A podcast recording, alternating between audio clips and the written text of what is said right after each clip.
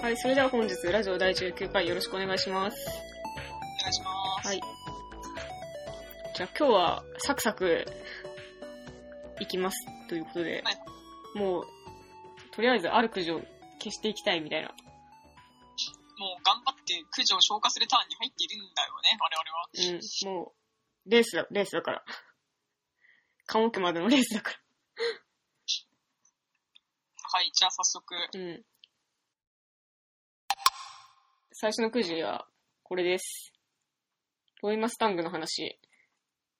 ロイマサングの話ね。はい。えっと、なんかこれです、なんか、なんかの話の時に、あの、やっぱなんか、一番最初にめちゃくちゃ好きになったキャラクターがロイマスタングだったみたいな。お前の。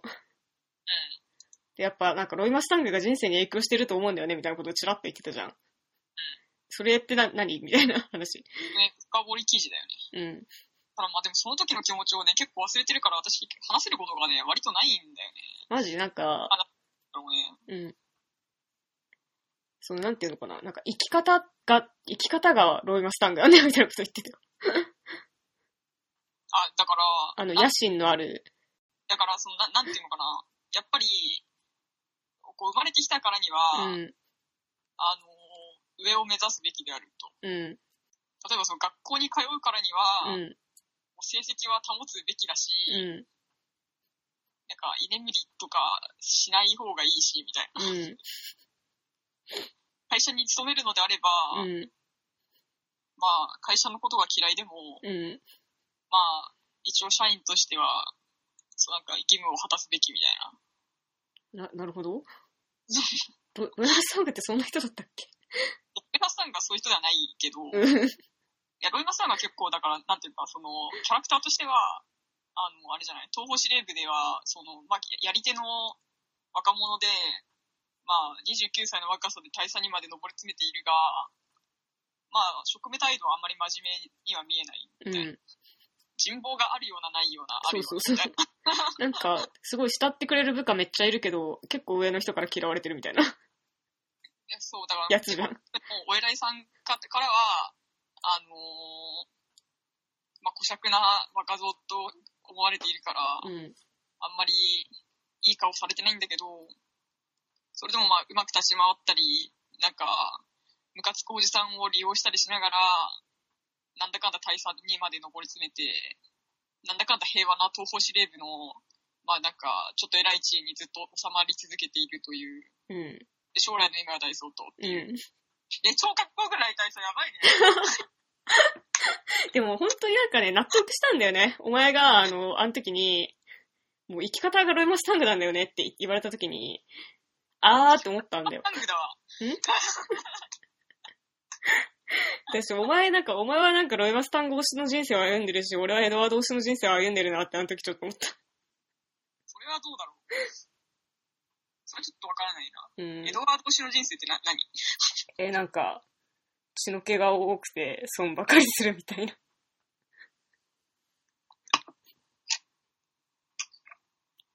まあ別にいいんだけどね。まあねのいや、ロイマスタングすごいね。人生そのものじゃないか。 いや、そんなことないでしょ。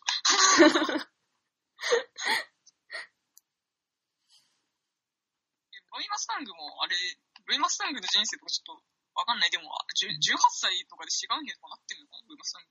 えそうでしょ。まあ普通にだってあの、なんていうの、錬金術師、国家錬金術師から軍に入ったわけじゃないから、軍に入ってから国家錬金術師っていうかなんか、うん、なんかまあもともと錬金術師だったけど、普通に軍の学校入って、軍人になってから国家錬金術師の資格を取るみたいな。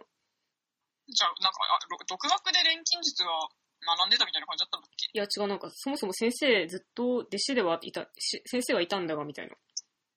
え、それがリサのお父さんだったそうのそうそうわかってるそそれがリサのお父さんだよね。う。うん。そうか。だからまあ多分普通にあれじゃないのなんか、大学が、大学みたいな感じで軍の学校行くみたいな感じだったんじゃない多分。やっぱ、なんか、アメストリス国は、軍事国家なので。そんな感じだよね、大佐。 まあね。かね、なんかお前のさ、なんかさ、あの、小学生の頃のお前ってさ、うん。あの、なんていうのかな、主人公の上司をさ、必ず好きになってたよね。うん、そうなんだよね。かかし先生とかね。そう、加賀先生だしさ、あの、ソウルイーターはシュタイン博士だしさ。なんかね、あの、鋼は大佐だしさ、みたいな、なんか、主人公の上司好きになっちゃう性癖だよね、お前、本当に。うん、そうで、当時のお前ってね。そうでしたね。うん。なんなんだろうね、なんか物心つくい時のさ、つく以前のさ、好きになってしまうキャラって、なんか、なんなんだろうって感じするよね、本当に。まあ、な、なんなんだろうだよね。うんいや、本当になんなんだろうだよ。ねえ、なんか、な、何きっかけとかもさ、ないじゃん。まっさらな状態でさ、なんとなく好きだな、みたそいな。う、最初に刷り込み的になんか好きになっちゃうみたいなさ。ねえ、謎だけどやっぱ、おお前は主人公の上司、せ上司属性をなんか次々好きになってって言ってるね。 そうでしたね。あの、D、D グレーマンの師匠とか、そうそうそうそう。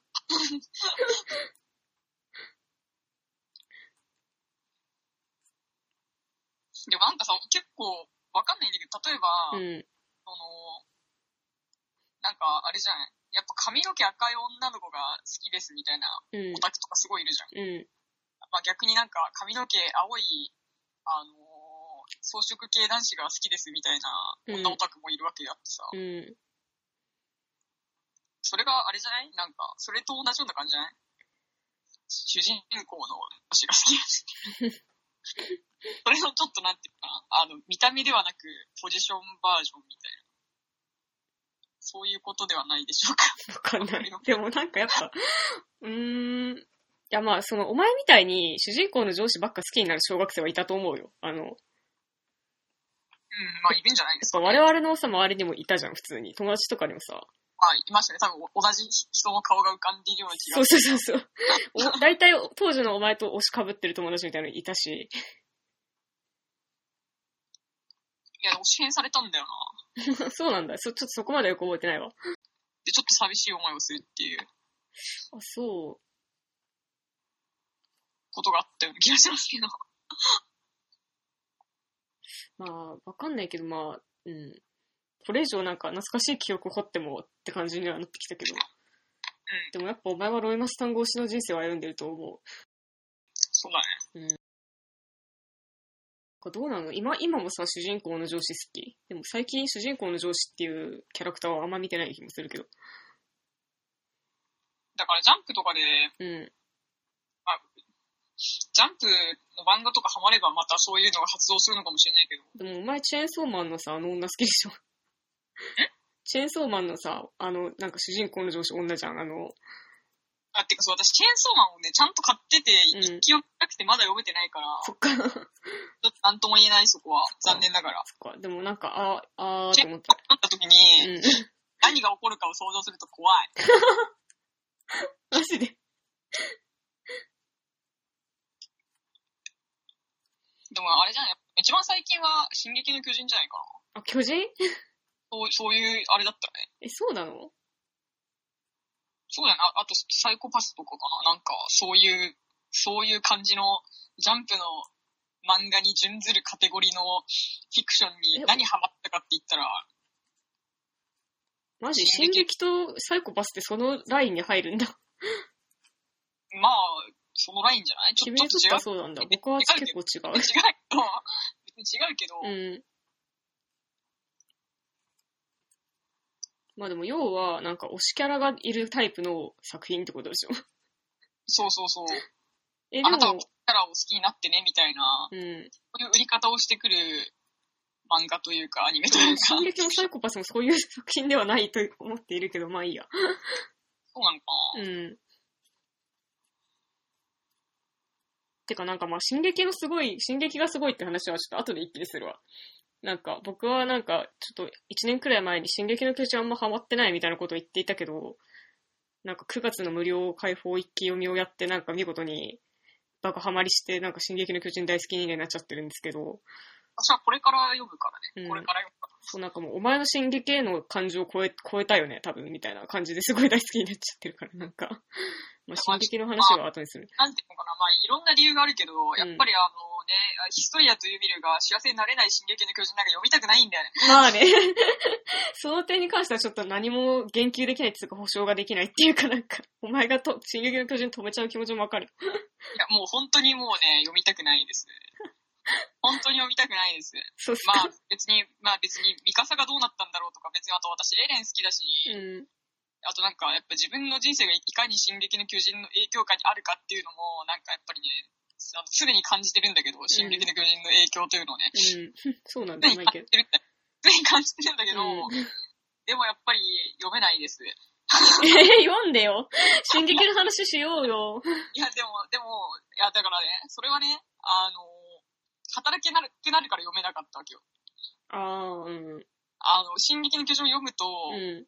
働けなくなるから読めなかったんだけど、うん。ちょっとなんか今年は仕事が収まりそうだから、うここじゃ、ここしかないみたいん。わかった。な。ここしかないいや、まあ読んだら教えて。まあ読みますけどうね。ん。じゃあまあ、ちょっと次のくじ行こう。はい。はい。アニメ派がね、漫画派がね、まあね、大事な問題だよね。大事な問題だね。まあ、まあアニメ鋼をね、前提として私たちはね、認めてませんよと。そう。 まずそう、最初に言っとかなきゃいけないのは、わ私たちはアニメ派がね、があまり好きじゃないですたとっていえそう。の、み満島誠二監督版も、なんか、フルメタルアルキミストバージョンもどちらも等しく受け入れてません。そう両方とも気に入ってないっていう。とても面倒くさいファンですよっていう話原理主義者、鋼の錬金術師原理主義者だから、と、二次創作一切受け付けられられないっていう。まあね。まあ、どんなにね、評価されてようとね、うん。どんなにアニメ業界に鋼の錬金術師が好きな人が、あアニアニメ鋼が好きな人がどんなに多かろうと、そこはちょっと分かち合えないんだ、私は。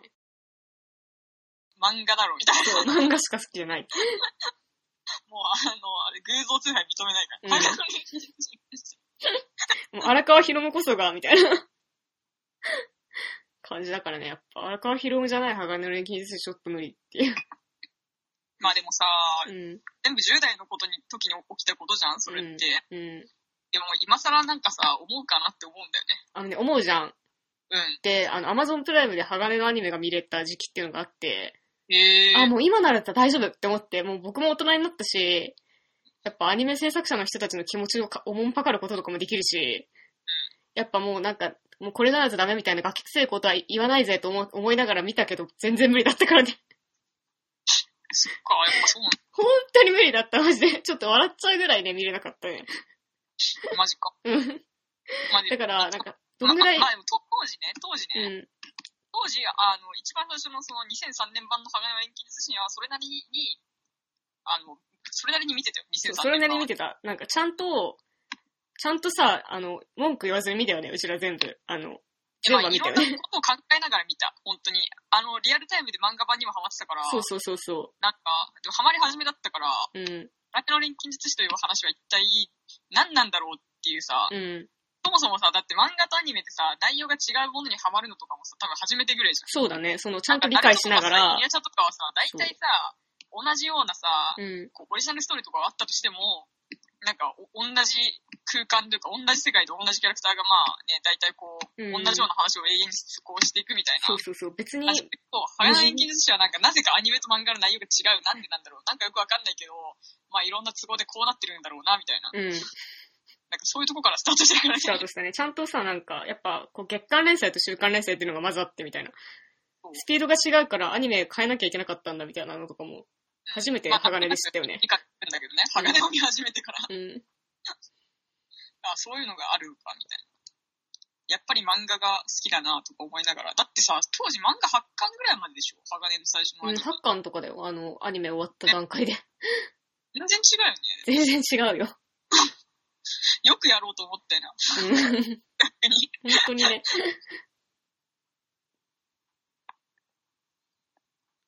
いや、だからやっぱそういうのも受けてさ、だからヒロアカとか、鬼滅のアニメ化とか、うん。やっぱりある程度漫画が溜まってからやりましょうとかさ、うんうある程度漫画の意図を組んでやりましょうみたいなんうん。うん。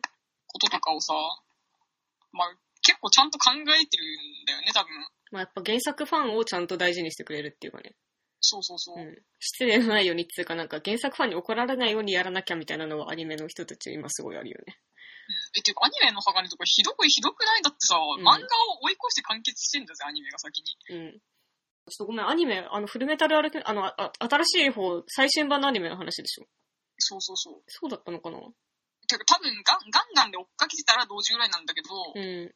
ガンガンで追っかけてたら多分ほぼ同時。うーん。もうちょっとわかんないや。発行本で追っかけてたら、うんネタバレを食らう恐怖感っていうのがあったと思う。あ、多そう分なんだ。多分ね。ちょっと当時オタクじゃなかったからよくわかんない。うん、 オタクだったと思う。何を、何を言ってるのこいつって感じだけど。 まあ、とりあえずまあでも、鋼のアニメは一切見なかったから、全然そういうのも覚えてない、ないです。結構適当なこと言ってる可能性がありますね。うん。まあわかんないけど、まあでもやっぱ、やっぱ、とりあえずやっぱ、うちらさ、その、あフルメタルアルケミスト版、つまりさ、新しい方のアニメは本当に見てないじゃん。うん。けど、あの、最初にやったアニメはさ、全話見てるからさ、じゃあ見ましたね。そっちを、そっちに重点置いて話した方がよくない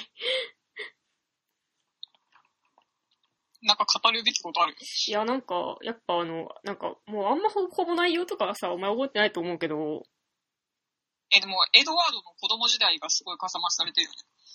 かさ増しされてたかもな。なんか最初にやっちゃうんだよね。結構順番通りにある。そう、なんかちゃんとじ時系列順に放送、なんか話組み替えてたよね。そう。順番を変えてるんだよね。うん。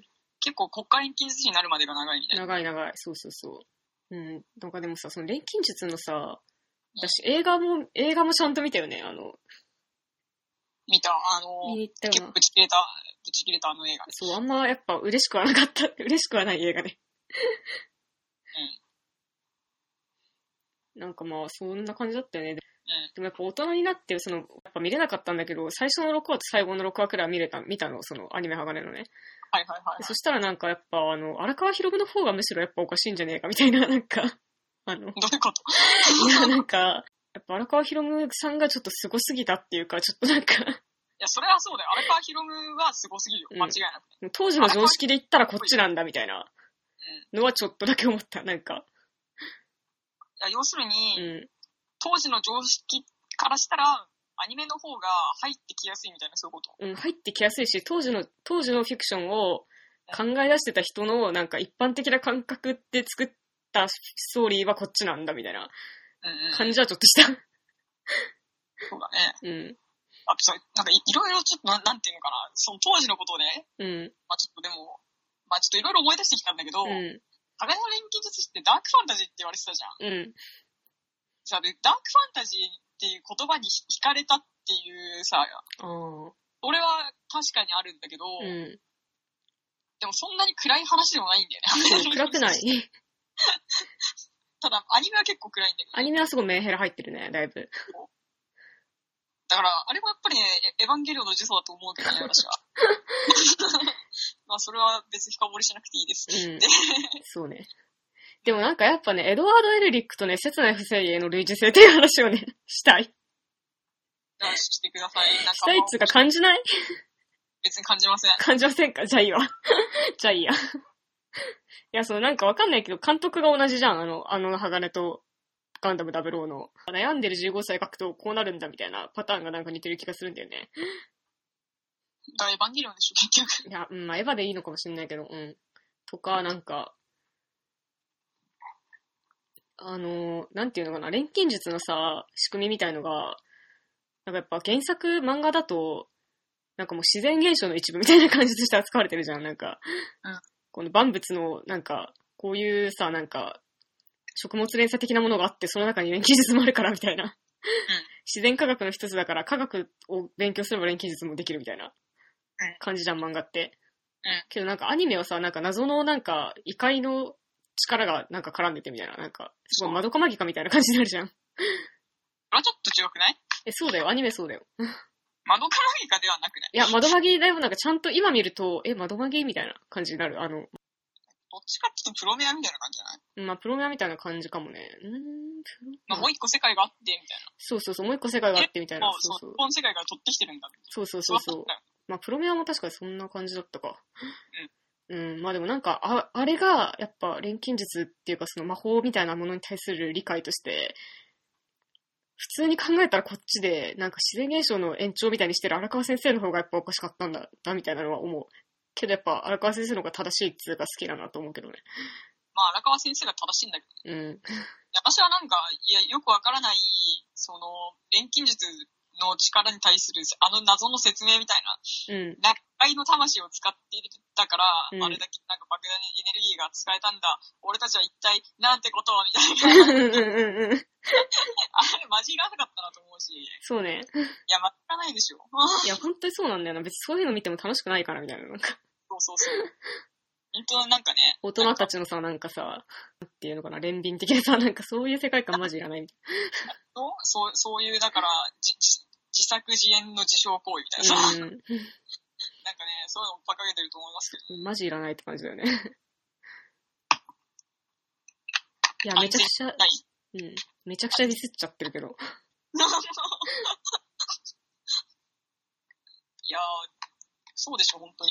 うん、でもやはりやはりやっぱ、漫画が最高という結論が、漫画最高だよ。うん、結論しか出ないが、まあでもやっぱ、ね、そうだけど、なんかやっぱ、レディサリー GO とか流れてくると結構ね、うわーってなっちゃう、フルオートでみたいなのはあるけどね。まあ、ある あの、アンドゥとかね。二人が無邪気に笑ってた。 そう。でこう柵に寄っかかって、なんか、畑から 風が吹いてくれとか見せられると、うわーってなっちゃうみたいなのあるけどね。いやわかるよ。あのね、わか、わかってるんだよ。未だに鋼の錬金術師のオープニングがたまに見るよ。 あの、リライトのあの、かっこいい、あの、ロックンロールのあの、オープニングに合わせて、あの、エレベーターがバーンあー、と、門が開くところとか何度見てもやっぱ上がるわって思う。何度見てもテンションマックスだよ、あれは。ですよね。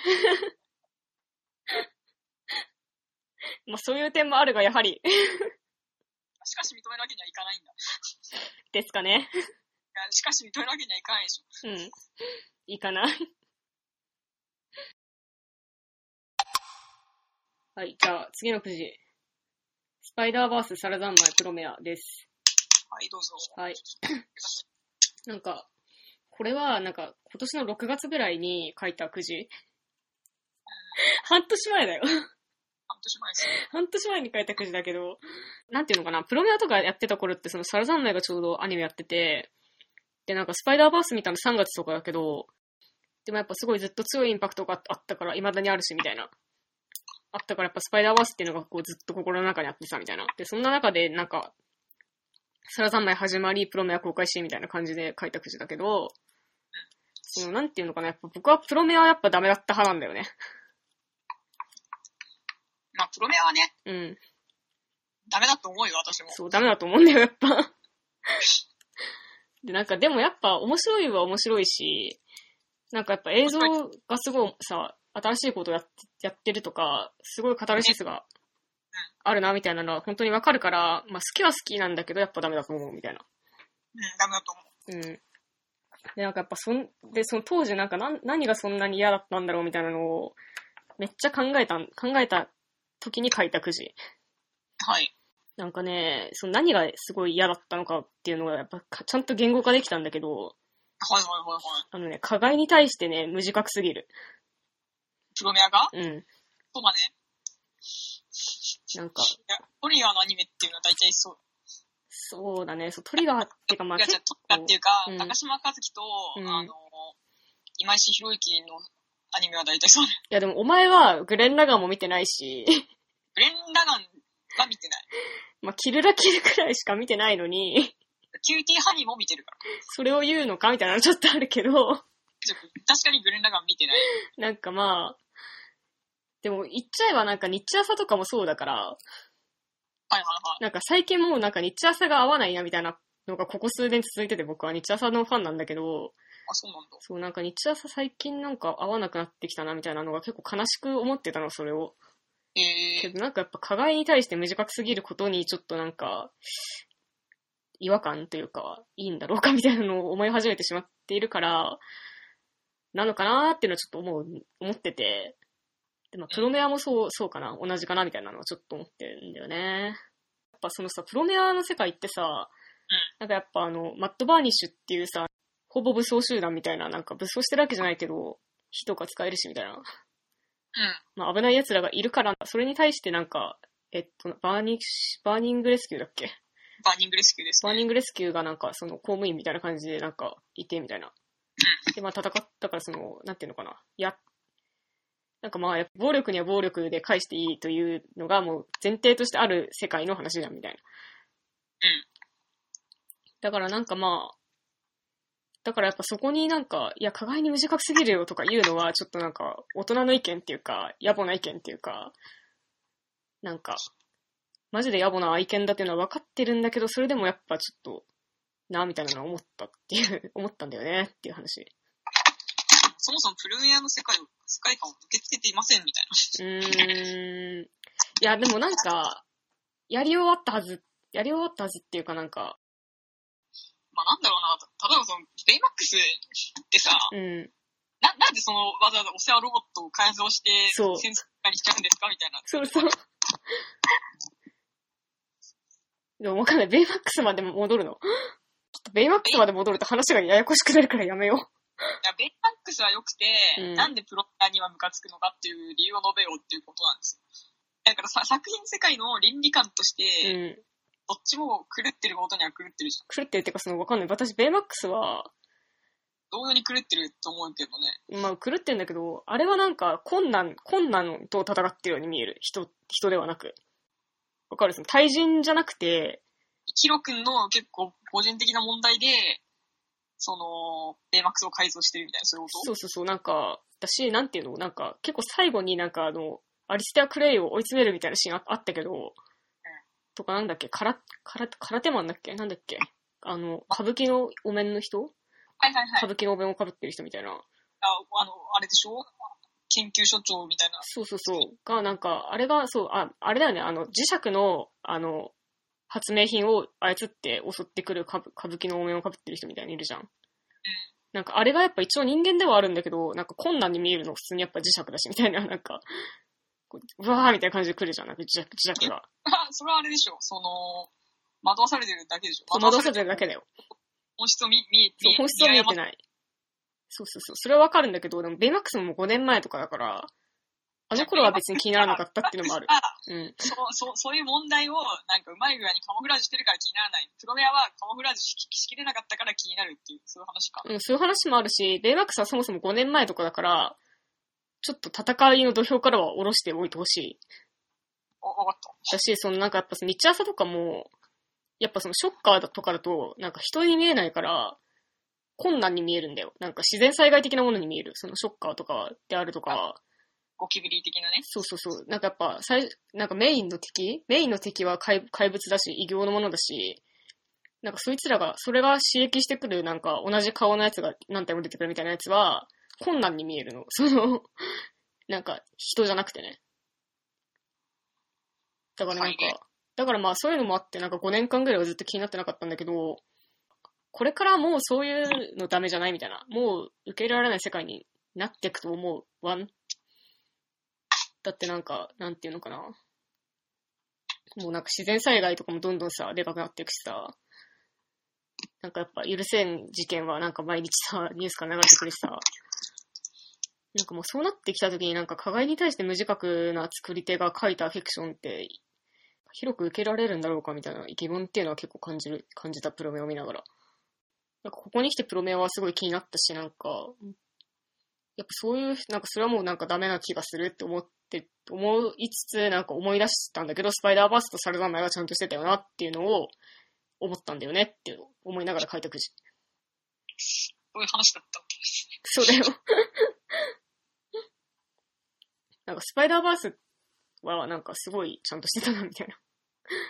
てかなんかスパイダーマンがまず、うーん、スパイダーマンも段階を踏んで、どんどんちゃんとしていったなみたいなのがわかるんだけど見てくと、まあ何を敵と設定するかっていう話だよね。うーん、てかなんかその、敵は敵でいいし、別に暴力も振るっていいんだけど、なんかそれをなんていうのかな、それになんか自覚的かどうかみみたいな。なんかスパイダーバースは、なんかあの、マイルス自体は自分がその力を手に入れてしまったこととかは、そのなんか敵を倒し、倒すこととかに対してやっぱ普通に無自覚的ではあるんだけど、なんか作り手がちゃんと自覚してたなみたいなのはすごい感じるのね。を言いますと。なんかその、マイルスってなんか、なんていうか、スパイダーマンって全部さ、あの、なんかパンチとかキックで、あの、敵倒さないからさ、ウェブじゃん、みたいな。 指から出す糸じゃん、みたいな。のがまずなんか前提としてあるんだけど、 なんか別に変わらなくないとは思うけど、そこは。でもなんかそのね、そのさい最初のスパイダーマンとかも、なんか人いっぱい知るんだけど、最初のスパイダーマンって。なんか全部自己死なの。 そうなんだ。そう、なんかそのじ、自ら手を下さないんだよ、その、ピーター・パーカーは。ああ、いや、まあそう、そうそういうことね。で、あなんか、それも、助けに行ったのに落下するとか、そうそうそうそうそう。とか、なんか自分が攻撃をよ避けたら当たっちゃうとか、そういうのなの、なんかピーター・パーカーって。はいはい。で、なんか、それで結局なんか、でも自分のせいなのかもしれないけど、自分のせいじゃないかもしれないみたいな感じで、なんていうのかな、責任をちょっと逃れつつ痛みだけを負うみたいまあ、う運命を受け入れろってやつだな、そよ。うそういう世界なんだよね、最初のスパイダーマンとかって。で、なんかその、まあ、スパイダーバースは、結構そのマイルスっていうさ、主人公に対して、その4パターンくらい、なんか、その自分のロールモデルみたいなのが出てきて、こうなってはいけない、こうなってはいけない、こうなったらいい、こうなったらいいみたいな、なんか、そういう話だったなって思うんですよ。はい。なんか、そのマイルスっていうさ、あの少年に対して、なんか、まずお父さんだよね。あの、警察官で、なんかちょっと厳しかったりとかするんだけど、なんか善人みたいな。で、なんかその、ちょっとスパイダーマン的なものとは対立してるけど、みたいな。そういうなんかお父さんと、あの、おじさんだよね。はい。すごい自由そうに見えて、なんか、あの、憧れの存在ではあるんだけど、実はなんか悪の手先になっちゃってるみたいな。おじさんと、あとあの、ピーター・パーカーね。はい。。あの、くたびれてる中年なんだけど頑張ってるみたいな。はいピーター・パーカーと、あの、最後になんかあの、あいつ、キングピン。はい。キングピンは、あの、なんだろう、その、金持ちで、えっと、けもうすごい、すごい、すべてを持ってるんだけど、あの、自分のなんか、なんつうのかな、暴力性とか、なんか、あの、その自分の巨大になりすぎた力みたいなものによって、あの、家族を失った男っていうさ、はい4パターンくらい出てきて、なんかそれをなんか、マイルスが通過していくっていうか、それになんかマイルスが対面していくようになってたな、みたいな感じがするじゃん。はいはわかりますかい。いや、まあ、なんか、なんていうのかな。別にキングピンは、うん。そういう役割ではないだろうとは思うけど、いや、そういう役割だと思うよ、露骨に。まあいいや、続けてって感じ。だから、そのやっぱ、キングピンみたいな感じの、なんていうのかな、力を持ちすぎて、それはコントロールできないみたいになっちゃったやつは、やっぱ、あの、死にはしないけど逮捕されますみたいな。逮捕されるし、なんかおじさんもなんか、やっぱ、あの、犯罪に手を染めたりとかしてるので、やっぱ、あの、まあ、おじさんも自己死みたいなもんだもんね。 キングピンによって殺されますみたいな。うんで、なんかまあ残ったのは、まあ、ピーター・パーカーとお父さんなわけだけど、みたいな。ピーター・パーカーはピーター・パーカーでまあ帰ってみたいな。まあなんか人生大変だけどやり直すみたいな。で、最後なんかお父さんと、もうなんか反抗期入ってるから、お父さんとちょっと関係がうまくいってなかったけど、最後にちょっとだけなんか、やっていけるかもな、みたいな感じになるみたいなさ、感じだったじゃんスパイダーバースって。で、なんかそうだ、そういうさ、なんかさ、試練っていうかさ、そういうエピソードを用意してくるさ、アクション、アクションもののフィクションってやっぱ作り手側がすごい自覚的だと思うのね。なんかこういうなんか特殊な力みたいなのを得てしまったが、やはりこういう風にしていかなければならないし、なんかこういう風になってはいけないみたいなのとかを、めちゃくちゃなんか教訓としてちゃんと入れてきてるんだけど押し付けがましくないないみたいなさ。やっぱスパイダーバースって素晴らしかったなみたいな。思うんだよね。そうっすね。そうですね。うんだからやっぱそれはやっぱなんかプロメアとか日朝とかベイマックスとかとは違うよね。スパイダーバースが暴力に自覚的だったってことうん。その鏡に対しては自覚的だったと思う、すごい。まあそうなんじゃないか うな。ん。だからこういう風にもできるんだよな。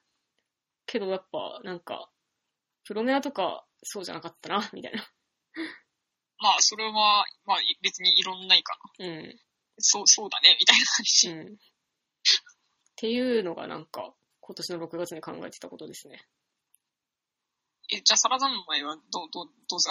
それサラ三枚もなんかやっぱ、すごいてかなんか、生原邦彦がなんかすごい自覚的なんだなって思うんだけど、まあ、それはそうかもしうれないんで。す。で、ラブーンとかを使って作ってた人だし。うん。なんていうのかな、別にサラダンマイもやっぱスパイダーバースとかプロメアばりにバチバチ戦ったりとかする話じゃなかったけど、なんかあの、加害者なんだよお前はってセリフがあるじゃん。藤の。あった気がする。 なんかそういうのとかをなんか入れてくるあたりやっぱ生原邦彦ってすごい自覚あるんだなって思ったっていう。私なんか僕サラダンマイなんか、なんていうのかな、ずずっとなんか怖かったのが、うんなんか結構その主人公とか、なんか私が好きになったキャラキャラクターとかが、ひどい目に遭ってしまうんじゃないかみたいな。うんなんかその、その人たちが大切にしているものを失うとか、うんその子がなんかすごい大変な目に遭うとか、うんそういう恐怖よりも、なんかこの子たちが大変な加害をしてしまうんじゃないかみたいな恐怖の方がでかかった、サラダマン見てるとき。なるほど。うん、なんか結構6話、5、6話あたりとか、この子たちが事件を起こしてしまったらどうしようみたいな、なんか結構そういうさ、フラグも立ってたじゃあんったよね。うん。タラちゃん誘拐しそうたそうそうそう、さあちゃん誘拐しちゃうんじゃないかとか、で、すごいそ、その恐怖がすごかったのは初めてだったから、なんか、でもそういうこともあんま起こんなかったから、サラダンマイもうちょっと攻めてもいいのになってちょっと思ったんだけど、まあ、そうだね。でもなんかその、この人たちが大変な加害、大変な被害に遭ってしまったらどうしようっていう恐怖は、今今までのフィクションですごい味わってきたけど、この人たちが大変な加害をしてしまったらどうしようっていう恐怖はなかったから、なんか、この感覚は初めてだなって思ったんだよね。そうだね。うん、って感じ。でもわかんないんだけど、うん。イシュシュのすべてとかはそうじゃない。リリー・シュシュ別にそこまで主人公に感情移入しないじゃん。映画だしみたいな。 なんか、いや、まあわかんないけど、リリー・シュシュだってなんか、この人たちが大変な加害をしてしまったらどうしよう、加害をしてしまっている、しまっている、辛い辛いみたいな。そうだね。でもけ基本的にやっぱ主人公ってずっといじめられてんじゃん。だってあれ、あれも。でも最終的には殺しちゃうじゃうん、最終的には殺しちゃうけど、ん。まあ、あと、その、主人公はやっぱり二人だと思うしね。あの、まあね、こう背が高いことをなんか名前忘れちゃった星野と、誰か忘れちゃったけど、 主人公の名前が思い出せない思い出さないね。顔は、顔はすごい出てくるんだけど。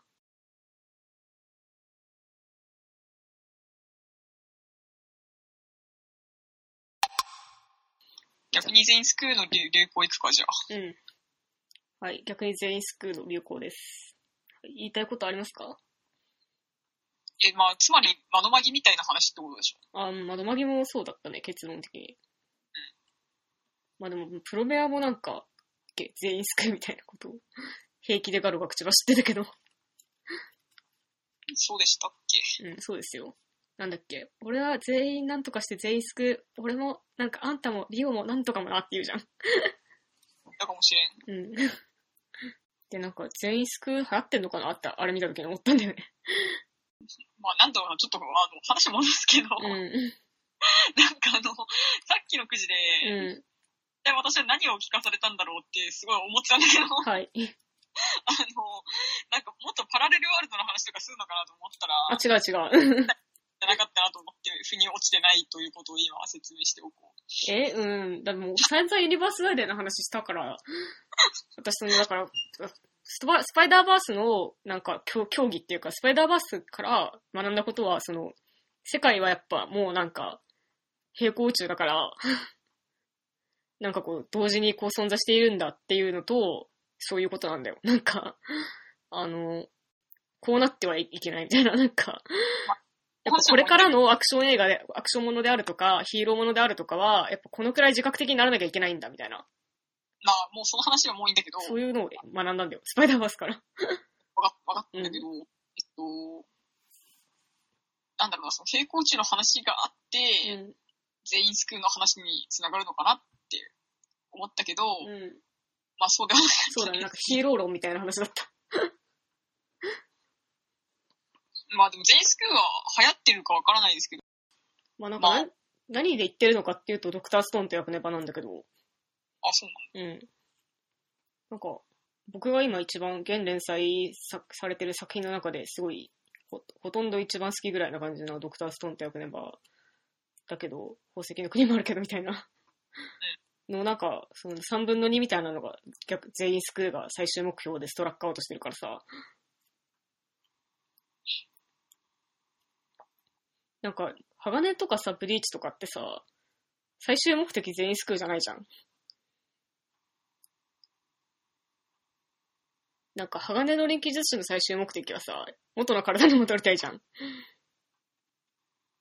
でも全員スクールではあったんじゃないのてか、そのあ元に、も元の体に戻る過程で、なんか自分たちがその元の体に戻るっていう目的をなんか果たすと自動的に一緒になんか全員救えるみたいてかまあ、鋼の錬金術師の場合は、な。うん。元の体に戻りたいっていうラインが一本あって、うん。で、それでなんかホームプレスとかにぶち当たって、そうそうそう。よよくわかんないけど、急になんか国家を揺るがす大事件みたいなのに巻き込まれて、そうそ絶対この国は救わなきゃいけないっていうことになう。うん。って、まあその、この国を救うのと体を取り戻すっていう、まあ目的が合致するっていうのかな。うん手段と目的が合致するっていうか。てかなんかどっちかっていうとその、お前たちはまずお前らのことをやっていいみたいな感じだったんだよ。あ、まあね、だからその、大佐とかが、そうそう。なんか、そのたま、まあ利が一致してるから、そう。その協力関係にはなるけど、国のことは軍人が考えればいいんだみたいそうな。お大前人らがはややっとくからお前らはお前らのことやりなさいみたいな感じだったじゃん。取り戻すっていう、まあそういう話ではあった。そうそうそう。けどなんかもうそうじゃなくて、だからそのやっぱ自分の目的をかまず考えていいよみたいな感じだったんだけど、10年くらい前の少年漫画とかって。でもなまあ、んてか、ななんていうのかな、そこは多分、鋼が特別なのは思うよ、やっぱり。世界系批判だと思うよ、それは。そうなのかなまあ、割と感覚で話してるけど、まあ、割と正解なんじゃないかと思うけどね。でもなんかやっぱイチゴとかも、イチゴも別になんか世界を守ろうとしてたわけじゃなくて、なんか自分のそのなんか友達であるとか、縁がある人たちっていうか、自分とその関係がある人をなんか守りたいみたいな思いから行動していたのであって、世界のこととか別にイチゴ考えてないじゃん。 全員救うとかは考えてない。なんていうのかな、そこはちょっと違うと思うけそどうね、別に。いちご、まあ、いちごって結構、虚無の男だから、まあね。 その虚無問題とかを考え始めたら、うん。おも違うんじゃないかなとは思ったりはしますけど。そうかな。でもなんかやっぱあの頃のなんか漫画の、漫画ってやっぱなんとか、全員救う全員救うが最終目標に掲げられ方はしてなかったと思うんだよね。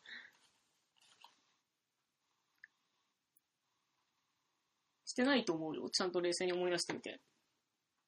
だから、鋼の錬金術師が特殊だっただけで、うん。いちごとかは全員救うが目標だったと思うよ。え、でもなんか全世界の人とか思ってないよ、いちごも。い思ってないじゃん、いちごも別に。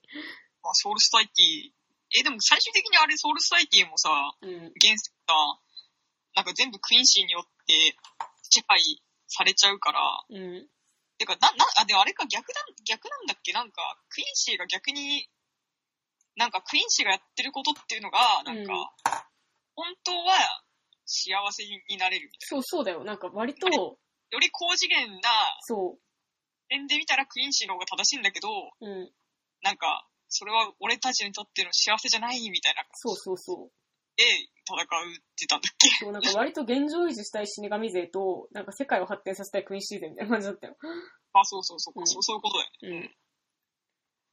まあ本当に悪役だったのはどっちなのかっていう。うん。っていうのはやっぱ、折に触れ考えていきたいみたいなとこはちょっとあまあブリーチを読んでいたら気づかないけどね。 るうん。でもまあやっぱ、その、なんか、全員救うが最終目標とか、一番最初に設定される目標みたいな感じにはならないわけよ。なんか、大体やっぱ鋼も最初はなんか元の体に戻りたいから始まったりとか、なんか他のやっぱ漫画も似たような感じだと思うよ。最初はなんか別の目的があるんだけど、そのことがだんだんなんか世界の問題になっていくみたいな、スライドしていくみたいな感じだと思うけど、なんかもう今の漫画って一番最初に世界が、世界を救うが入る、は決まってくるんだみたいなのを、結構なんか読ん、いろいろ読んでて思うことが多かったからさ。まあでもそれこそなんかね、うん。ジャンプ、ジャンプの漫画ってっていう話だと思うけどね。そうかな。でもやっぱナルトであるとかも、なんか、その、いきなり世界を救うみたいにならないし、ドラゴンボールもやっぱドラゴンボール集めるが最初の目的だよ、だって。まあ、ナルトは他になるが最初の目的だと思うけそうそどう。で、やっぱその結局、なんか、やっぱナルトはちゃんと読んでないから、ちゃんと話せないから、あんま言うことないけど、なんかやっぱ、結局、サスケを助けるみたいな、ことでしょ、だって、みたいな。世界とか二の次で、まずはサスケでしょ、みたいな感じだったんじゃないの、やっぱ。まあ、それはわかんないけど、ナルトの最初の目的はホカゲでしょ、まあ、最初の目的はさ、まあ、おかげだけど、みたいな、うん。まあ、そういう感じだったんだけど、なんかもう今逆に全員救うが一番最初に来るんだ、みたいなのを、かん考えてたの、ずっと。でわかんない。逆に全員救うが先に来る漫画とは何っていう話なんですえ、けど、だから、ドクターストーンって役ネバーと、うーんと、そういうアニメないまとまり。うーん、でも、窓マギもなんか、あれは最終目標が全員救うだから、まあ、アニメ版窓マギだよね。うん、アニメ版窓マギもまだ、あの、一番最初に全員救わなくてもいいんだよ。いい時代の漫画なんだよ。まあ、あと、なん、なんていうのかな、ちょっと、まあ、どんどんこうね、う話らしくなっていっちゃうと思うけど、ん。うん。ワンスアポンタイムにハリウッドとかを全員救う話だったと思う。そうだね、確かに。うんあれ、絶対死ぬと思ってたもんな。 なんだっけ、ステイ、ステイト、なんとかステイト。メアリーだっけメアリーだっけうん、ちょっと忘れちゃった。女優ね。シャロンテートね。あ、うん、全然違った。シャロンテートでし た。ごめんなさい。あと、ハローワールドとかも、うん。まあなんか、着せずして全員救う映画になってたし、あ、そうなんだ。まあ、良かったか悪かったは置いてかは置いといてって感じですけど。まあなんだろう、アナと雪の女王とかも結構そうだったのかな。 まあ、ナユキは全員救うにななったね。な、なぜか。私なんかやっぱ最初から村の異変を解決するために旅に出るから。まあ、最天初か気らの子は、で、天気の子は、うん。あえてのひなさんしか救わないでしそうそうそうそう そう。だったよね、みたいな。で、なんか考えたのんなんかやっぱさ、今、世界がやっぱ広がってるのはもう明らかじゃん。かつてよりはさ、なんかもう SNS もあるし、みたいな。ょ。待つ続けてください。インターネットもあるし、みたいな。なんか、世界の裏側のニュースとか、毎日なが、毎日しようと思えば知れるし、みたいな。なんかやっぱそういう風になっちゃったから、なんか、全員救うみたいなことがやっぱ、あの、目標に掲げられるようになっちゃったのかな、みたいな、思ったんだけど、なんか逆にそういう世界だからこそ、なんか自分のなんか、こだわりっていうか、なんかその自分のなんか、自分が一番守らなきゃいけないものは何なのかを考えなきゃいけないんじゃないのかなって思ってたのね。で、なんかそういうふうに思わんなんかだって。なんか、やっぱそのさ、なんかいろんなさ、心痛いニュースとかさ、なんかそういう出来事とかめっちゃ起こるけど、なんかそれをさ、全部さ、知ってたりとか知れたりとかするけど、なんかこれは別に私がこの被害に遭ったわけじゃないとかさ、私の友達がこういう目に遭ったわけでもないのにとか、なんていうのかな、私の実人生に絶対関わりない、なかったはずなのに、なんでそのことに心を動かされなきゃいけないんだろうとか思うことない。まあ、つまりだから、インターネットが普及したことで、うん、なんか隣の主婦が困っていることよりも、う裏側のオタクが困っていることの方に心が痛むみたいな、そういう話だよね。ん。まあそういうことでもある。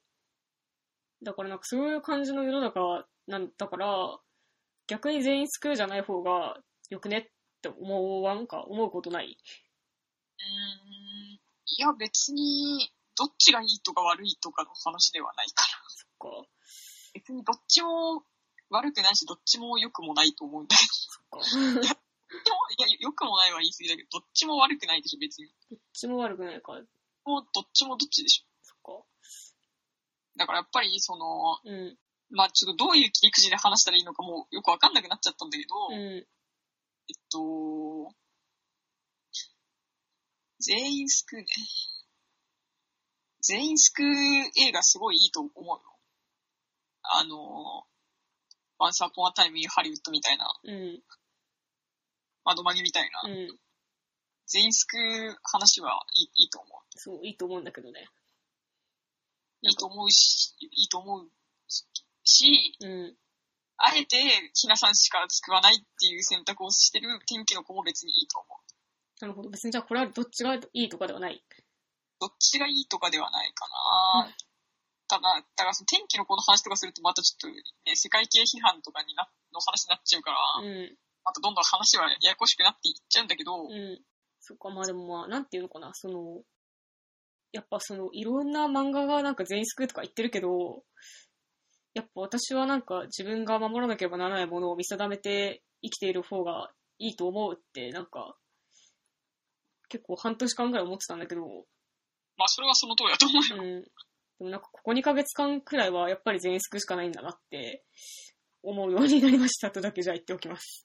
あそっ か。私なんかやっぱそのなんかエマとかが全員救うって言うと泣いちゃうんだよね。 エマは約束のネバーランドの主人公ですけど、まあわかるわかる。なんか全員救うって言うとやっぱ泣けるっていう 感じですかね。まあ全員救う、いいと思う。うん。あとやっぱり、うーん、なんだろうな。なんか、まあ、全員救うはいいよ。うん。だし、やっぱなんか、全員救うじゃないと、もうやっぱ、で、できない。できないっていうかなんか、やっぱなんか、全員救うしか結局ないのか、っていう結論が最近出ました。まあ、全員救うしかないわけないと思うけど。うん、ないわけないけどね。そんなわけないでしょ。でもなんかやっぱその全員救うって言われると、真っ先に無理じゃんと思うもん。なんか、ちなみにアベンジャーズはうん世界の半分らしいよ。世界の半分しか救えないのそうだよ。え、そうなんだ。まあ、死ぬんだよ。へえ。え、そうなんだ。うん。そうなんだ。へえ。まあ、あと、ゴジラ、キングオブモンスターズも、うん。あの、し沈むしね。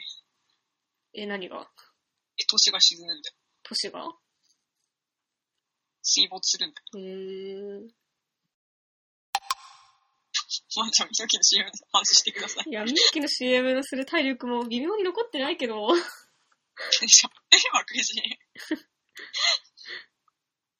なんかちょっとじゃあ、ミノキの CM 今見て。あ の、YouTube とかで見れると思うから。え、カタカナうんミノキカタカナだよ。なんかあの、増毛剤か何かの CM。あの、薄毛治療か何かの CM で、草薙くんと香取くんが出てるから。うん。なんかすげえお、小津安二郎みたいなんだよ。なんか世界観が。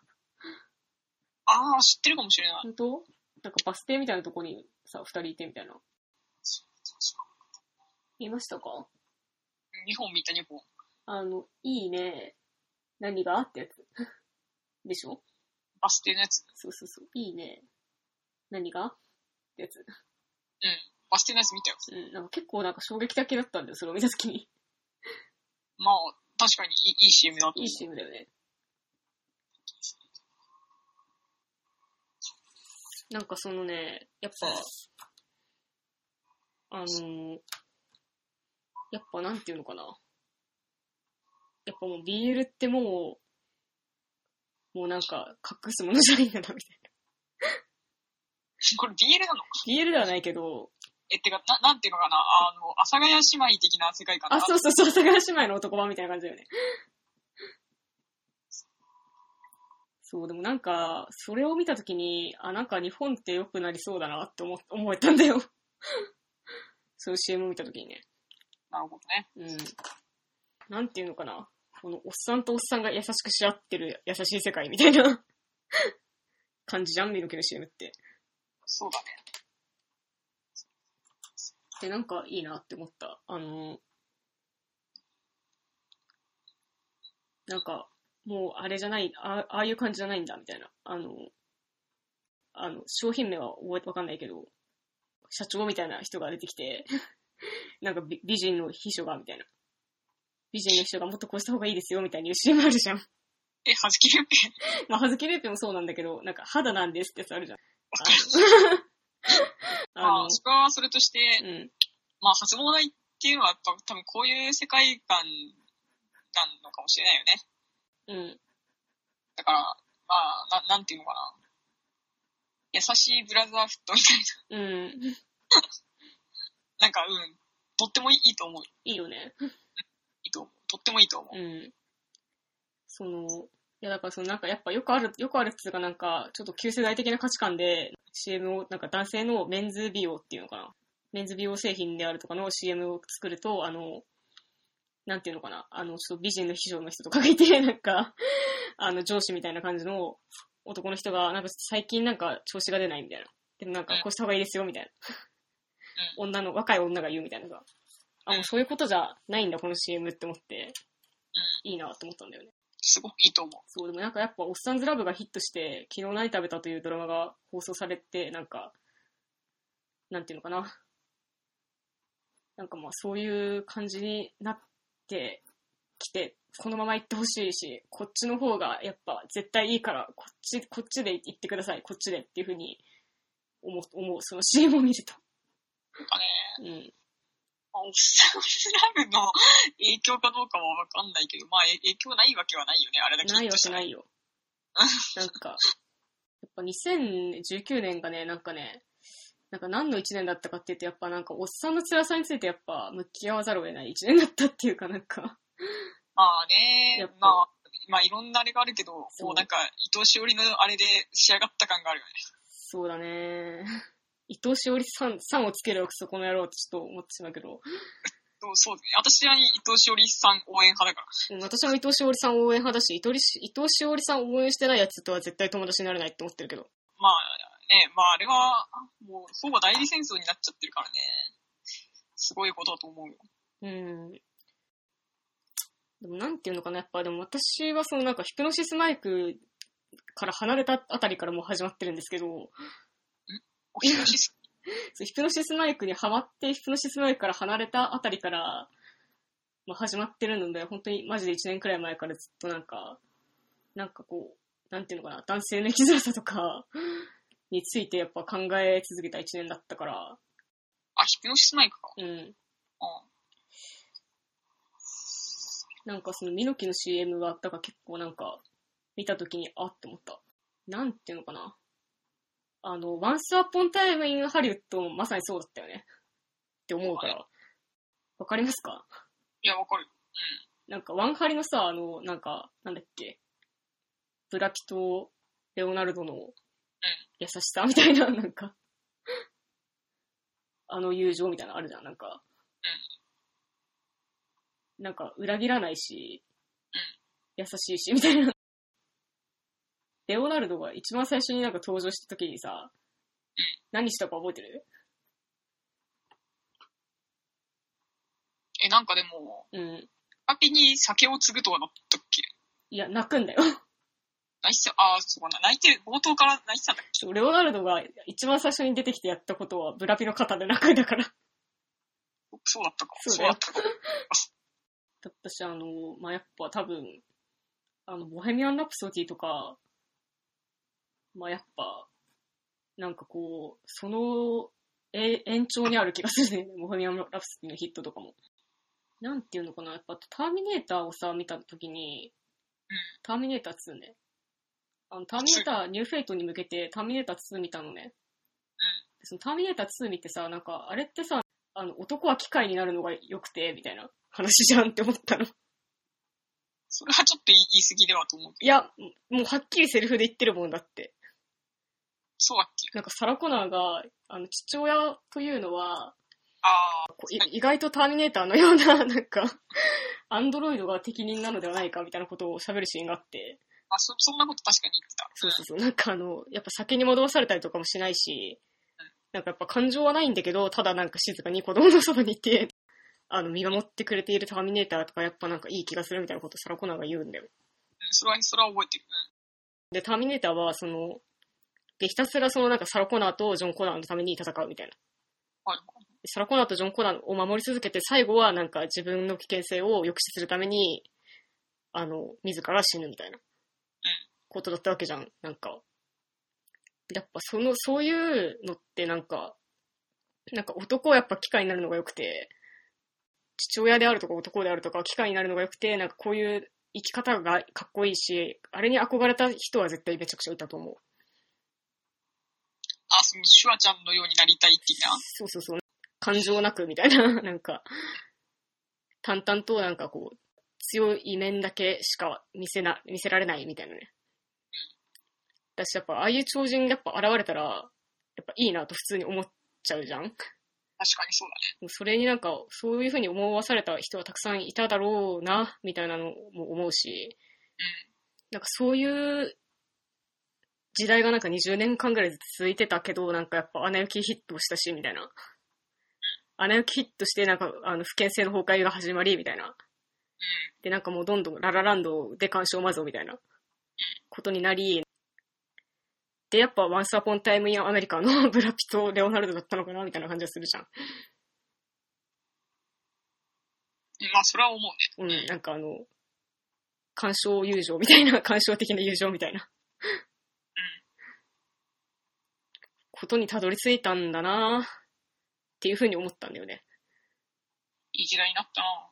うん。で、なんかもうこのまま、この流れはおそらくあと2年ぐらいは続くだろうみたいな。のは思うし、なんか、早く、早く気づいてくれみたいなのは思う、思うじゃん、なんか。こういう映画が今たくさん作られているし、なんか、もうこうこういうので、もうシュワルズネッカーを見るのはやめようみたいなのあるじゃん。もうシュワルズネッカーになろうとしなくていいんだよみたいなのはやっぱ思うじゃん、みたいな。そうそうだね。うんっていうのことなどを見どきの CM を見ると思いますっていう話。なるほどね。私やっぱもうほんとシュワルズネッカー疲れたみたいなおっさんがやっぱ昨日何食べたとか見てるっていうパターンもあると思うんだよね。なるほど。まあ、昨日何食べたが、実はそういうおじさんも救っていたみたいな。私、おっさんずラブもちゃんと救ってたと思うよ。いや、おっさんクラブはね、だからさ、うんおっさんが一番弱いから、あの世そうそ界。う、あれはそう、おっさんが結局、あ、でも、インザスカイさ、武蔵だったよね、最後。ねえ、あれね。うんさあなん、なんていうのかな、まあさ、ファンとしてはやっぱ嬉しいんだけど、うん。いや、そうはならんやろってちょっと思ってしまったから、うんなんうん。かそれも含めてちょっとね、すごくね、そこはちょっとう、うんって感じただもう、ナルシノが結ばれて私はハッピーだよ。そう、でもなんかやっぱ、おっさんがジタバタしてるのが見れるのがおっさんずラブじゃん。まあそうだね。武蔵がなんかジタバタしてるのがちょっと愛おしいみたいな気分、ちょっとキモいけど、まあいっかみたいな。うん。吉田鋼太郎さん素敵じゃんみたいになるみたいなうことだったと思うから、やっぱそういうおっさんが多少救われていてほしいよね、おっさんずラブ。やっぱ私、おっさんずラブは、いなんか、いいところはいいけど悪いところは悪いってはっきりあると思ってる派だけど、ん。うん、まあそうです。そういう、そういう感じで救われてる人がいるならまあいいかみたいに思えるみたいな、思うんだよね。まあそうだね。うん。まあ、わかんないおっさんズラブで救われるかわかんないな。何食べで救われるかもしれないけど。うん。まあでも、ワンハリはやっぱ救うと思うし、まあワンハリは救うだろうね。うん、あとなんか、君は見てないけど、ロケットマンっていう映画があって、ロケットマンもなんかワンハリみたいな感じだったんだよ。っうーん。ていう感じがするっていうことなどにミノキの CM を見ると思いを馳せます。なんかわかんないです。普通に見方によっては笑える CM だなで終わる可能性もあると思う。まあ普通ねに。 でもなんか、あの穏やかな空気みたいな、うん、 なんか癒されるみたいなね。感じで、なんか、この路線でお願いします、世界みたいな。そうだね。頼むっていうふうに思う思うっていう感じですね。ミノキの CM。はいこれです。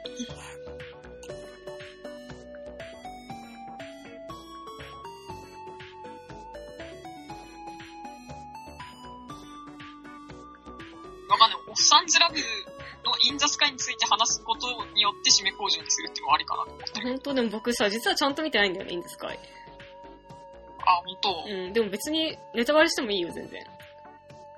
じゃあ、オッサンズラブ・イン・ザ・スカイに対する一言を締め工場としようか。いいっすよ。まあ、オッサンズラブ・イン・ザ・スカイうはん、結構真面目に見て、うん、まあ、ほぼリアルタイムで見たし。うん、で、まあ、なんていうのかな。まあ、オッサンズラブは、もう無印から全部見てるけど、うん、で、なんかやっぱり、その、まあ、まず林健人さんが出出ないというね。そうだね。まずさ、あ一番最初にすごい物議を醸したよね。まあね、そううんで、まあ、賛否両論あったんだけど、うん。まあ、マキが消滅したことは私は別にショックだったけど、うん。まあ、その、試みとしては良いと思ってて、僕も結構いいと思う。転生ありじゃんって思ってたからよ。あ武蔵と春田がいたらもうサンズラブになるんだっていう。うん。で、なんていうのかな。インザスカイと第2作目以降も期待できるし、うんうんう武蔵と春田さえ出れば、なんか、おっさんずラブ、インザバンクとかさ、 ちょっん。うんうん。と見たいよね、おっアさんッずトスクラールでブ。もいいよ。確かに。おっさんずラブインザスクールとかい いですね。まあ、確かに、そう、そういうのをゴーテスクール。永遠にやってくれたりするのは、いいことだな、楽しみだな、と思いながら、まあ見始めたんだけど、うん。なんかね、ちょっとやっぱりね、その、無印に比べて甘いなっていうところもたくさんあったの。うんうやっぱ尺が1時間に伸びて、んうん。うん。なんか無印の頃のね、疾風怒涛感がなくなっちゃって、あこれはすごいね、なんか、ちょっとなんか、あー、ちょっとだるいな、みたいな瞬間とかがあるわけよ。あ。うんうん、う確かにん。。あの、無印だるくないじゃん、一切。早い、早かったよね、前回が。まあね、で、インドスカイだるいなって思って、 うん。大丈夫かこれって結構思ったんだけど、うん。まあ最終的にはよくあったんじゃないかなっていう私の結論ですね。そうっすか。あ、じゃあ、よかったんだね、最終的に。まあよかったよ。えそよれかっはた推しカップがくっついたからとかでは なく。いや、まあ、もちろんそう、もちろんそうだよ。あのー、うんもちろん違うよ。あの違ー、うのどっちどっちどっ推しちカブがくっついたことは嬉しいけど、うん。なんていうのかな、私のでも予想としては、誰もくっつかないと思ったの、オッサンズラブ・イン・ザ・スカイっていうのは。うん。で、オッサンズラブ・イン・ザ・スカイって地味に、なんか無印のオッサンズラブの批判を結構やってやってて、あ、そうなんだ。偉いじゃん。アンチ無印っていう、まあ、考え方もあったと思うんだよ、その、うんうんうんイン・ザ・スカイプロットの中には。うん。で、つまりその、まあ、 その無印に対して、なんていうのかな、結局若くて可愛ければ、うんうあの、のんけの春田もくっついちゃうんだな、みたいん。な、うんうん。もそういうう、ほんと舐めてたなと思う。ほんと許せねえなと思うよ。そうそうそういう批判もさ、当然あったんだと思うんだよ、オッサンズラブにうん。対して。で、多分、それに対するアンチテーゼっていうのはあったと思う。なるほど。だから、要するにさ最初に春田が、あの、う若くて顔の可愛い千葉くんを、うん。あ成瀬、成瀬龍を好きになるんだけど、うん。結局振られてしまうとかね。あー。で、なんかちょっとあの二人も結構よよくて、うんよいよい別にカップリング的に燃えるという意味ではなくて、うん。あのね、なんか本当に、だから、こう、なぜ好きになってくれる人を好きになれないのかっていうさ、あなっー。てくれる人を好きになれたらいいのにっていうう、ん。このね、だから結構これは、あの、いろんな歌にも歌われてるし、うん。まあや、やるんだよ。いろんなドラマとかがやるんだよ。うん。結局好きにななったりするんだよ、そういう奴らのことをね。うん。なんか、そういう、あの、なんか男女カップリングでは、うん。あの、やりきれないんで、こう、好きになってくれる人を好きになれたらいいのに、好きになれなくて辛いみたいな、うん。そういうのってやりきれないんだけど、オッサンズラブ・イン・ザ・スカイは男男であるがゆえうに、ん。こう頑張ってやりきってて、そこがすごく良かった。あー。なんか、にわかに興味が湧いた。いや、本当にちゃん。とで、な見んとかきゃ、よかったな。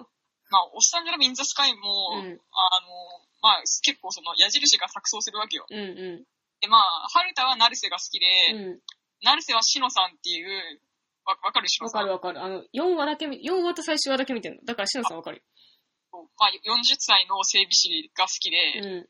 その整備士は春田が好きだったわけよ。うんうんうんうん。これが、こうね、三角関係の一方方向になってると。なるほどね。一周してるわけだ。そう一周してるんですよ。うん。で、パクサシも春田が好きなわけだけど、うん。娘、娘とさ、同じ男を好きになっちゃうんだよね、武蔵そうそうそうそう。娘、娘春田が好きな。そう娘も春田が好きだった。うん。で、まあ、そこでなんかいろいろわちゃわちゃするんだけど、うん。その、まあ、ラスト3話ぐらいは、割とその、春田な、成瀬、しのさんの一方方向、一方通行に、ちょっと注目して、あーまあ話が解され一るんだ回、よ。武蔵はステイされる。で、武蔵は、なんか、そう、4人で全員で集まって、うん。なんかこう、関係性を整備する役みたいになるわけ。あまあ、そこは良かったけど、ー。うん。なんかも、もっとその辺を掘り下げても良かったんじゃないかなとは思うかあー、なるほど。な。まあ、掘り下げ足りないというか、なんかね、うんまあ、その、武蔵の娘の話とかが入ってくるから、うん。あとなんか、しのさんの息子の話とか入ってくるから、あー、な、逃げだな。それは逃げだな。そうそうそう。 絶対逃げない。それは。に逃げというかね、うんまあその、まあ、話を作る上で、1話を成立させる上でうん。購入されたとしか思えないんだが、うん。まあそこは目をつぶろうと思うかなるほどね。な。まあでもその、結局そのさ、武蔵と春タンがさ、結ばれちゃったからさ、うん。え、これって何、君の名はで結ばれたみたいな、そういうことみたい な。なんていうのだからよ、要するに、武蔵と春タが結ばれちゃうと、うん。もう次回作ややることがないのではないかというね、そうなんだよね。そういうね、ファンとしてはそこがちょっと不安になったりしますね。え、でもやっぱ、もうなんか2位やったからには武蔵と結ばれないけど、やる意義なくないとはちょっと僕思ってたよ。あ、そうなんだ。うん。まあでもそう、なんていうのかな。まあで私途中までカップリングが成立しないで終わると思ってたの、このドラマが。うんうん誰もくっつかないで終わるんじゃないかなと思ってたから、うん。なんかそこで最後、最後、ナルシノと、なんか、クロハルになったっていうのは、なん、なんかなん、なんていうのかな。まあ、落としどころって感じなんだよね。ああ、なるほど。 もっとこう、お俺たちのことを傷つけてくれてもよかったんだけどな、みたいな感じはしましたね。な、なるほど。 あとやっぱ他に終わらせ方が思いつかなかったのかなとかもちょっと思ったり、意地悪な話だけど。 まあそれは思ったけどね。あの、なんていうのかな、あとその、BL を愛好する女子っていうのは、うんイケメン同士ならいいんでしょっていうさ、うんうんうんうなんかね、雑な理解あるじゃないですん。か。あるね。それいや、はちゃんちゃら許せねえだな。あの、そういうものに対しても、なんうんか、アンチテーゼをやっていたなとは思ったわけよ。ほう。そのスカイというのは。そうなんだ。うん。だからイケメン同士だったら良いというわけではないみたいな。へえ。そういうところに踏み込めるのかなと思ってたけど、うん。まあ、なんかなんとなくチャチャレンジしてる感じは見えたが、まあ、成功していったかはちょっと、まあって感じだけど、まあね、やっぱり挑むことに意味があるのかもしれないみた いな。へえ、まあじゃあわかんない。ホップ、ステップの、ホップの部分みたいな感じかもしれないしね。うん。後続作品が、あの、こうやって言ってくれるかもしれないという。まあなんかね、いろいろ思いましたけどね、そういうこと。なるほどね。まあ、そうだ好きになってくれる人を好きにいられたらいいのに、みたいうな。ん。だからね、男女ではね、やりきれないんだよね。そうなんだ。結局くっついたりするからね。そうそうそう。うんまあ、つまりね、まあ、あの、ここっから先はもうカットでいいけど、うん。つまりなんかね、そうスタンズラブ・イン・ザ・スカイというのはね、うん。ある程度ね、やがて君になるだったんだよね。うん、もうね、言うと思ってた。うん。まあ。いや、なんか本当私やっぱね、あーね、やっぱこう、なぜ好きになってくれる人を好きになれないのかっていう、ああの、あの段階好きだね。あの段階ってすごい燃えるんだなと思った。マジか。おっさんがウィンダスカイを見て。へえ。え、それは待って。うん。そう好きになってくれる人を好きになれたらいいのにって思ってる状態ってことそうそうそオうッそケーうオッ。ケー、分かった分かった。つまり、その、好き好きにならなられてる人がってことだよね。まあそこはね、いいろいろあるんだけど、うん。なんかこう、なぜこの人を好きになれないのだ、素直に、みたいうーん。なな。なれない、なりたいのになれないっていう、うん。そこがすごい好きだね。 へえそこすごく燃えるよね。マジか。いやー、なそんかのね、私性は、癖僕にないな。あの、成瀬と春田とかは、うん。まあ、くっつかないんだよ。なんかね、す、すもう、成瀬と春田がね、くっつかないの。 うん。なんかね、くっつかないんだけど、あと、私別に推し壁でもないんだけど、うん。やっぱりね、こうね、成瀬と春田がね、ちょっとね、手を繋いで歩き始めるんだけど、うん。なんかしばらくしたらどうしてもやっぱり手を離してしまうみたいな。へえ。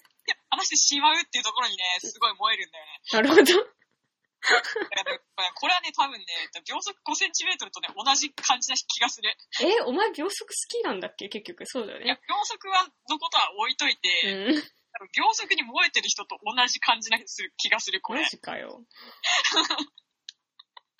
でララランドで号泣するあれと同じな気がする、これ。なるほど。でも、博士と彼女のセオリーとか はさ、博士と彼女のセオリーは、最高の恋愛映画なんですけど、生涯第一位なんですけど。ところもあるじゃん。でもあれは、え、でも、そうか、そうだよね。でも確かになんか、恋愛、二人、お互い大好きで結婚したけど、やっぱりなんか、あのシーン確かにすごく泣けるけど、 わからなきゃいけないみたいなシーンあったけど確かに。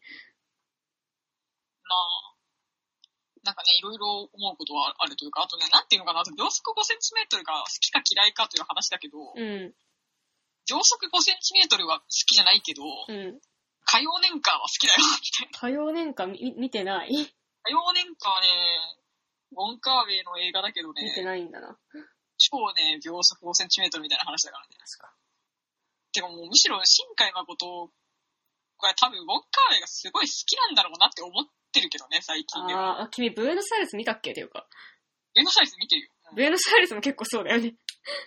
俺、ウォンカーウェイの映画っていうのは絶対そうなんだよ。あ、そうなんだ絶。対になんか、うんあの、あの時君と僕はとても近かったが、もう会えないみたいな終わり方をする。 すごかったね。マイマイブルーベリーダイズとかもそうだったもんね。なんか、うもーんう、いや、でも、ウォンカーウェイの映画は好きだな。なるほ ど。よくわかりました。いや、あの、秒速5センチメートルが好きかどうかは、ちょっと保留にしたいけど、まだ保留にしたいけど。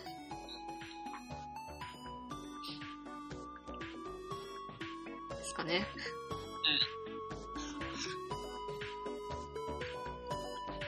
じゃあ、続きは次回の収録で。はい。お疲れ様ですお。疲れ様です。